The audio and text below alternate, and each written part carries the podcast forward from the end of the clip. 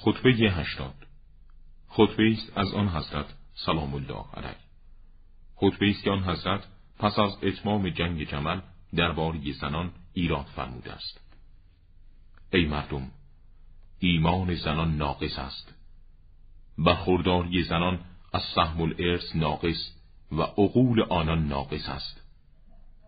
دلیل نقصان ایمان زنان بازنشست آنان در روزهای قاعدگی از نماز روز است.